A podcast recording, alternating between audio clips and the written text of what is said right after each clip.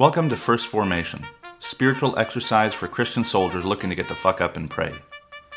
Join Pew Pew HQ every weekday morning to hear the good news through grunts and with grunts, in the unity of the Holy Spirit as one church forever and ever. Fall in.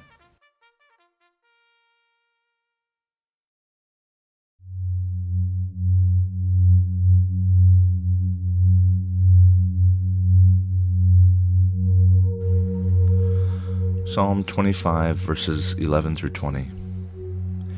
For your name's sake, O Lord, pardon my guilt, for it is great. Who is the one who fears the Lord? They will instruct in the way that they should choose. Their soul shall abide in well-being, and their offspring shall inherit the land. The friendship of the Lord is for those who fear her, and she makes known to them her covenant. My eyes are ever toward the Lord, for she will pluck my feet out of the net. Turn to me and be gracious to me, for I am lonely and afflicted. The troubles of my heart are enlarged. Bring me out of my distresses. Consider my affliction and my trouble, and forgive all my sins. Consider how many are my foes, and with what violent hatred they hate me. O guard my soul and deliver me. Let me not be put to shame, for I take refuge in you. Proverbs chapter 19, verses 1 through 17. Better is a poor person who walks in his integrity than one who is crooked in speech and is a fool. Desire without knowledge is not good, and whatever makes haste with his feet misses his way. When a man's folly brings his way to ruin, his heart rages against the Lord. Wealth brings many new friends, but a poor man is deserted by his friend. A false witness will not go unpunished, and he who breathes out lies will not escape. Many seek the favor of a generous man, and everyone is a friend to a man who gives gifts. All a poor man's brothers hate him. How much more do his friends go far from him? He pursues them with his words, but does not have them. Whoever gets sense loves his own soul. He who keeps understanding will discover good. A false witness will not go unpunished, and he who breathes out lies will perish. It is not fitting for a fool to live in luxury, much less for a slave to rule over princes. Good sense makes one slow to anger, and it is his glory to overlook an offense.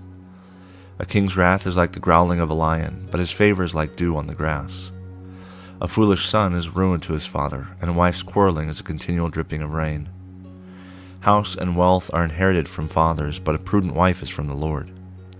Slothfulness casts into a deep sleep, and an idle person will suffer hunger. Whoever keeps the commandment keeps his life. He who despises his ways will die. Whoever is generous to the poor lends to the Lord, and he will repay him for his deed. 1 John chapter 3, verses 11 through 17. For this is the message that you have heard from the beginning, that we should love one another. We should not be like Cain, who was of the evil one and murdered his brother. And why did he murder him? Because his own deeds were evil and his brother's righteous.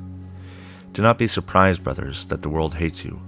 We know that we have passed out of death into life, because we love the brothers. Whoever does not love abides in death. Whoever hates his brother is a murderer, and you know that no murderer has eternal life and abiding in him. By this we know love, that he laid down his life for us, and we ought to lay down our lives for the brothers. But if anyone has the world's goods and sees his brother in need, yet closes his heart against him, how does God's love abide in him?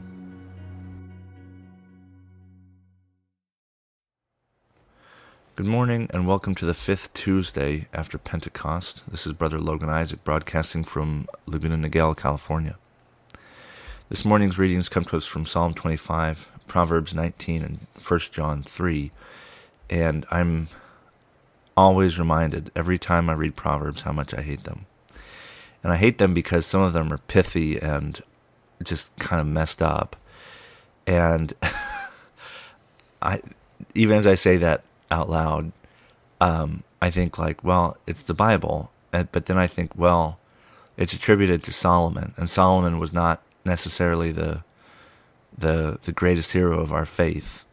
And it also shows like maybe he wasn't so wise. But anyway, I also want to point out the reading from the letter of John because it's important so and John also, at least this letter, is also not inhabiting or performing the highest ideals of Jesus' faith, certainly not as Paul saw it. And I say that because Paul knew about power and how it works. And he consistently worked to undermine, subvert, and confuse that power system. For example, he would address wives before husbands, women before men, slaves before masters.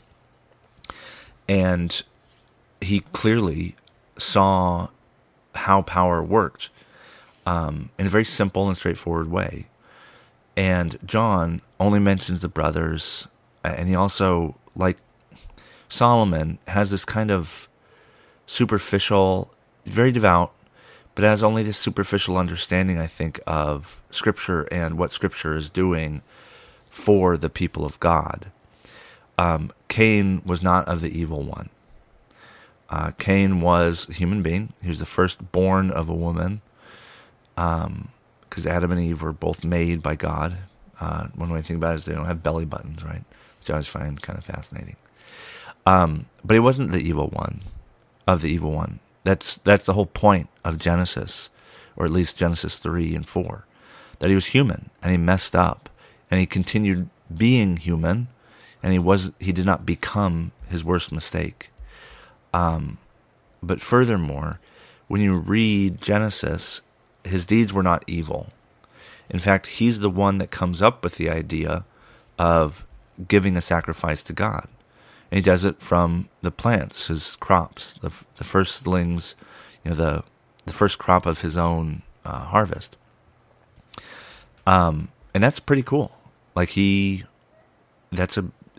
the rest of the Old Testament is about sacrificing and how it keeps people in line with God. So it wasn't evil. When Abel, his younger brother, produced an offering of his own from what he had of firstlings and fat portions of his own herd, God liked that one better. And we can talk about why that might have been, and how it represented giving more of what one had and setting oneself at greater risk before God. But insofar as the story is about Cain is jealous of his brother. And we can say jealousy is evil, sure, whatever. But it's A, he's not of the evil one, and B, his deeds were not evil. When he allowed his jealousy to get the best of him, when the sin that was crouching in his door mastered him, that was evil. And his brother's deeds were righteous in that they were, righteous. Abel wasn't seeking righteousness. He's this kind of really interesting, almost uncharacter, who doesn't, we don't know anything about. He just kind of follows his brother into this thing. His parents don't really seem to give a shit about him. And then he's killed for doing what he thought was right, or doing what his own brother had done. So the jealousy, sure, that was evil. But I'm really nervous about taking Cain, doing a slapdash job of interpreting Cain's story, because as the first murderer, a lot of civilians, because they believe that all soldiers kill, then try and understand soldiers through the lens of Cain, through this poor interpretation of Cain. The Bible, on its own terms, is trying to tell a different story about Cain. Cain messed up, but then, unlike his parents, who resigned themselves to the consequences of their actions without kind of bartering and arguing with God, Cain does. After he kills his brother, God tells Cain the consequence of his action. The earth will no longer produce its yield, because the earth is like, I'm not going to fucking do your dirty business, right? You can't use your brother as fertilizer, dipshit. So let's see, how that gardening thing goes for you. That's what the ground is saying. And the curse is from the ground, not from God. And then God says, you will be driven out like a wanderer. You will shake and tremble. And God does not say this is punishment. God is describing the natural human consequence of killing another human being, of post-traumatic stress, of guilt, of whatever, soldier's heart, neurasthenia, all these fancy whack job names. And Cain, instead of being like, oh no, the want Charlie Brown walk, he says, no, don't drive me from your face. So Cain is given a mark to protect him from what others might do to him and what Cain might do to himself.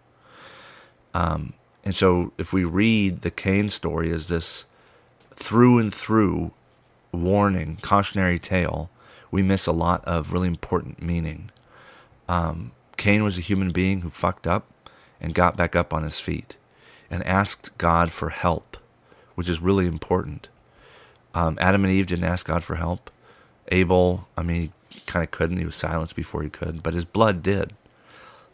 His blood cried out from the ground to God.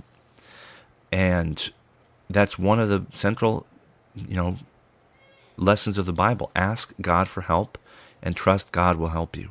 And Cain does that. And so I love the letters of John and the letters of James, but we have to be careful not to just kind of take everything hook, line, and sinker, as though the Bible, is inerrant on its face. I don't think that that's an error.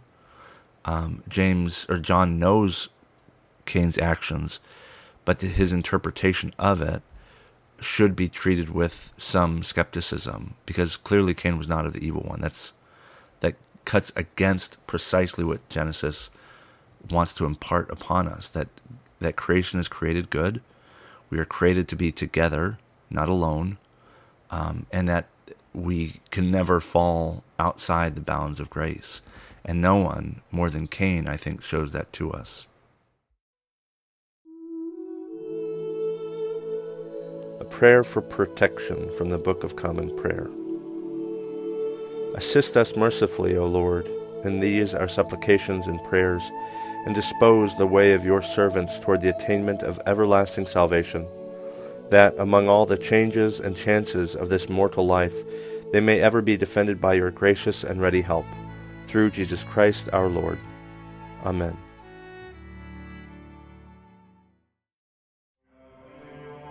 Thank you for falling into First Formation, where Pew Pew HQ shares morning prayers for the humble, hardy folk caught in the crosshairs of God and country. If you like what you've heard, you can participate in one of the three following ways. First, you can support the podcast at patreon.com/pewpewhq. You can contribute as little as $1 a month, and you can cancel at any time if I ever piss you off. Second, you can become a co-host by recording a lectionary reading for a future episode. Instructions will be provided, and you don't have to be a grunt to collaborate with Pew Pew HQ in this or any way. Finally, you can also record and send prayer requests of a minute or less. Prayers can be included in an episode, read anonymously if you wish, or kept private for me to pray for off-air. So there you have it. 3 ways to participate in First Formation. I hope you'll continue to listen, even if I can't convince you to jump in. This has been Brother Logan Isaac, always faithful, always family. Semper Familia.